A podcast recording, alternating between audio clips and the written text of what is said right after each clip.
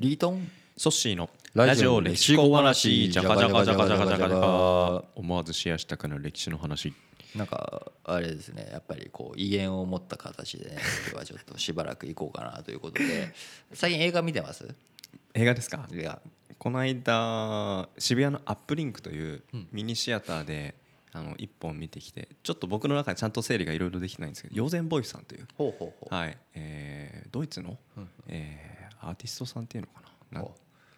ちょちょっと話にはまだ早かった。なんかまああれですね、はい。ちょっとお堅い感じのなんかちょっと意識高い感じのソッシーが好きそうななんかあの刑事上学的な哲学的ななんかやめてくださいよ。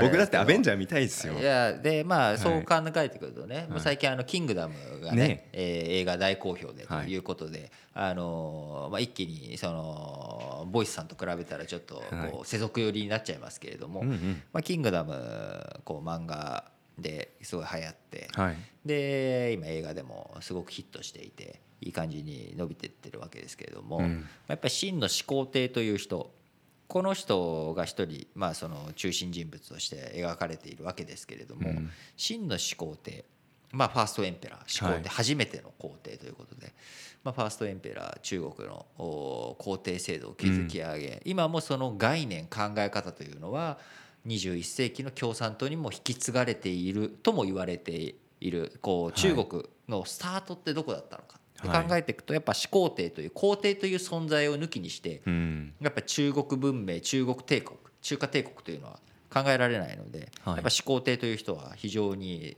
その影響力の大きいその人のやったことがのベースがで今僕らが使っている漢字の基本。うんを作ったのも始皇帝ですし。文字の統一文字の統一でしたっけね。はい。で文字の統一をしたのも始皇帝だし、はい。車幅を整えるとかね、はい。こう道路道を整理する。で万里の長城。今残ってる万里の長城は明の時代なので14世紀とか15世紀とかの時にあの改築されてるわけですけれども、紀元前200年のこと。要は卑弥呼。僕らが卑弥呼がいた時代から400年も前に彼は万里の長城のベースとなるものを、うん。まあ、その時は土をこう重ねただけの土塁ですけれども作ってこう北方民族との戦いの拠点としたっていうようなこともやっていたりと、うん。こう中国のメインチャイナと言われるこう中心を固めて基礎になっていったのは真の始皇帝が固めたところがうん。ベースになっていくっていうことで、は非常にその始皇帝前始皇帝後ではい。中国の歴史はやっぱりちょっとお大きく変わるポイントでもあるので、彼自身をこう彼自身の評価をどう捉えるかっていうのはいろんなこうあるわけですよ。こう、はい。い、い面もあるし悪い面もあるし、優秀な人物は所詮小物だっていういろんな評価があるわけですけれども、やっぱり始皇帝という存在を抜きにして中国史ってのはやっぱ語れない。うん。中国の中で、えー10個何かを選びなさい。中国史の中で10個選びなさいって言われたらもうまあ5個でも出てくる。はい。勢いの人物なわけですよね。で今言ったその万里の長城とか文字の統一とかいろんなことをやったっていう一方で、うん。もう一つ彼は非常に大きいことをやってるわけです。はい。それは何かって言ったら15年でその皇帝国を崩壊させた15年で終わっちゃった。終わっちゃった。要は自分が死んだ後にこう帝国が保持できなかったんですよね。はい。結局15年で終わっちゃったってことを彼がそうしてしまったっていういうことが、う非常にいいメッセージになってしまったわけで、はい。要は後継者をきちんと作らないとどんなに大きいものでもはい。無理だ。で俗人でどうにかできる限界っていうのは、うん。結局どんなにすごい人であっても無理なものは無理なんだっていうことを初っ端に教えてくれたんですね。はい。僕はこれは、まあ、彼にとっては挫折なわけです。彼は始皇帝と名乗った時に、うん。こう自分の家系に万世に至ってはい。引き継がれていくべきものであると。高らかに宣言してるわけです。ところがそれは2世皇帝、はい。で3代目の時に秦っていう国はほ本当に終わってしまったので、はいあっという間に自分のその帝国っていうのは潰れてしまったんですよね、うん。でも彼自身が考えた皇帝の概念だったり中華帝国っていうもの自体はきちんと引き継がれていってあー。1912年の1月1日まではい。残りきるわけです。はい。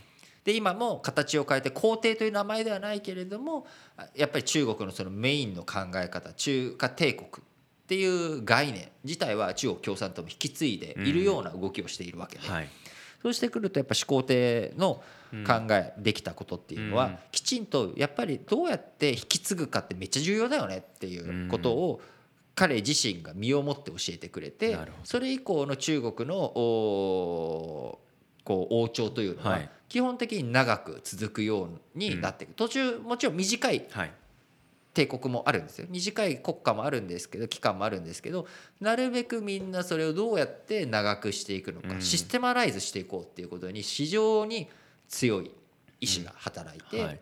でそういうサンプリングがいっぱいあるわけです。はいで200年300年の歴史を持つ王朝っていうのは何個もできていく。うんっていうのはこれはやっぱりこう企業とか組織を考えてた時にも非常にやっぱり学び多いことだなと、やっぱ結局人の俗人の限界ってのあるんだなと。でこの始皇帝っていう人はまたやっぱ面白くて。はい。じゃあどうしたらよかったかっていうと彼自身の解決策ははい。不老不死だったんですね。おお。彼が死なないそう。自分が死ななければいいわけです。システムなんていらないわけ、はい。自分がこんなに優秀な俺がうん。全部やればい。死ななければ大丈夫だっていうことで不老不死の薬を探させてるんですよ。彼は健康に投資をしたってことですね。ところが当時の健康のねあれも少なかったので水銀を飲んでたりとかね。あれそれが薬だっていう、うん。だからそういう重金とかアレルギーとかで亡くなったとかうん。いろいろあるわけですけれどもやっぱりその不老不死でうん。解決っていうのはやっぱ解決できないんだなっていううん。ことなのでやっぱ俗人っていうのは限界がある。うん。で不老不死っていうのはやっぱ夢物語でしかない、まあ、今ねテクノロジーが変わっていろいろとこう人間の寿命がどんどん伸びていくんじゃないかとはい。いう人生100年とかっても言われてますけどとはいえやっぱり有限であることに違いはないと思うわけです。はい。そうするとその有限であるものをどう使ってやっていくか、うん。有限を無限に切り替えていく。あるいは人間のライフスパンをから違う尺度に変えていく、うん。だ企業の寿命と人間の寿命を切り離せるか。うん。リンクすリンクさせつつ切り離せるか。うん。っていうことを明示してくれたっていうのはうん。やっぱり僕は真の始皇帝をうん。学ぶ上で彼の限界のところがすごくなるほど。人としての限界。は決して組織としての限界ではない。うん。あるいは人としての最大マックスが企業にとってそこまでいけるかってそれもリンクし必ずしもしない。へっていうのはこう非常に面え白いなるほど。ところだなと思います。今その始皇帝がまあ15年死んで15年で死が終わっちゃったと言いながら社会システムがそうやって残っているここれ自体し始皇帝は死んでしまったけどでも社会に残ってるってこのなんですかね引き継がれてることと引き継がれてないことなんか同居してるように捉えられるんですけど。そうですね。だからそこの部分も含めてやっぱりこうスタート地点のサンプリングをきちんとこう中国っていう国ははい。歴史を残して学んでうん。どういうふうに歴史をうん。理解するのか歴史を学ぶのかっていう姿勢で繰り返してきているのでなるほど。学ぶべきことは学ぶ。うん。ダメなところは反面教師として使う。はい。だから教師としてどっちもプラスもマイナスも使っている。そういうことですでそれをきちんと引き継いでいるからこそうん。批判も始皇帝という人は多いし。でもいやこういうすごいところもあるよね、はい。光に当てればいい面があるし。なるほど。えー影の面に当てればある。とだから反面教師もまた教師なりっていうところで非常に真の始皇帝という人はねこれからもあの、まあ、キングダムが盛り上がりをどんどん見せていく中でね。えー始皇帝という人を,、はい。にまたね注目をしてい。ろいろやっていきたいなと思います。はい。もちろんボイスだけの映画じゃないんで僕もぜひ見に行きたいなと思います。ラジオ歴史小話お相手リートンとソシでした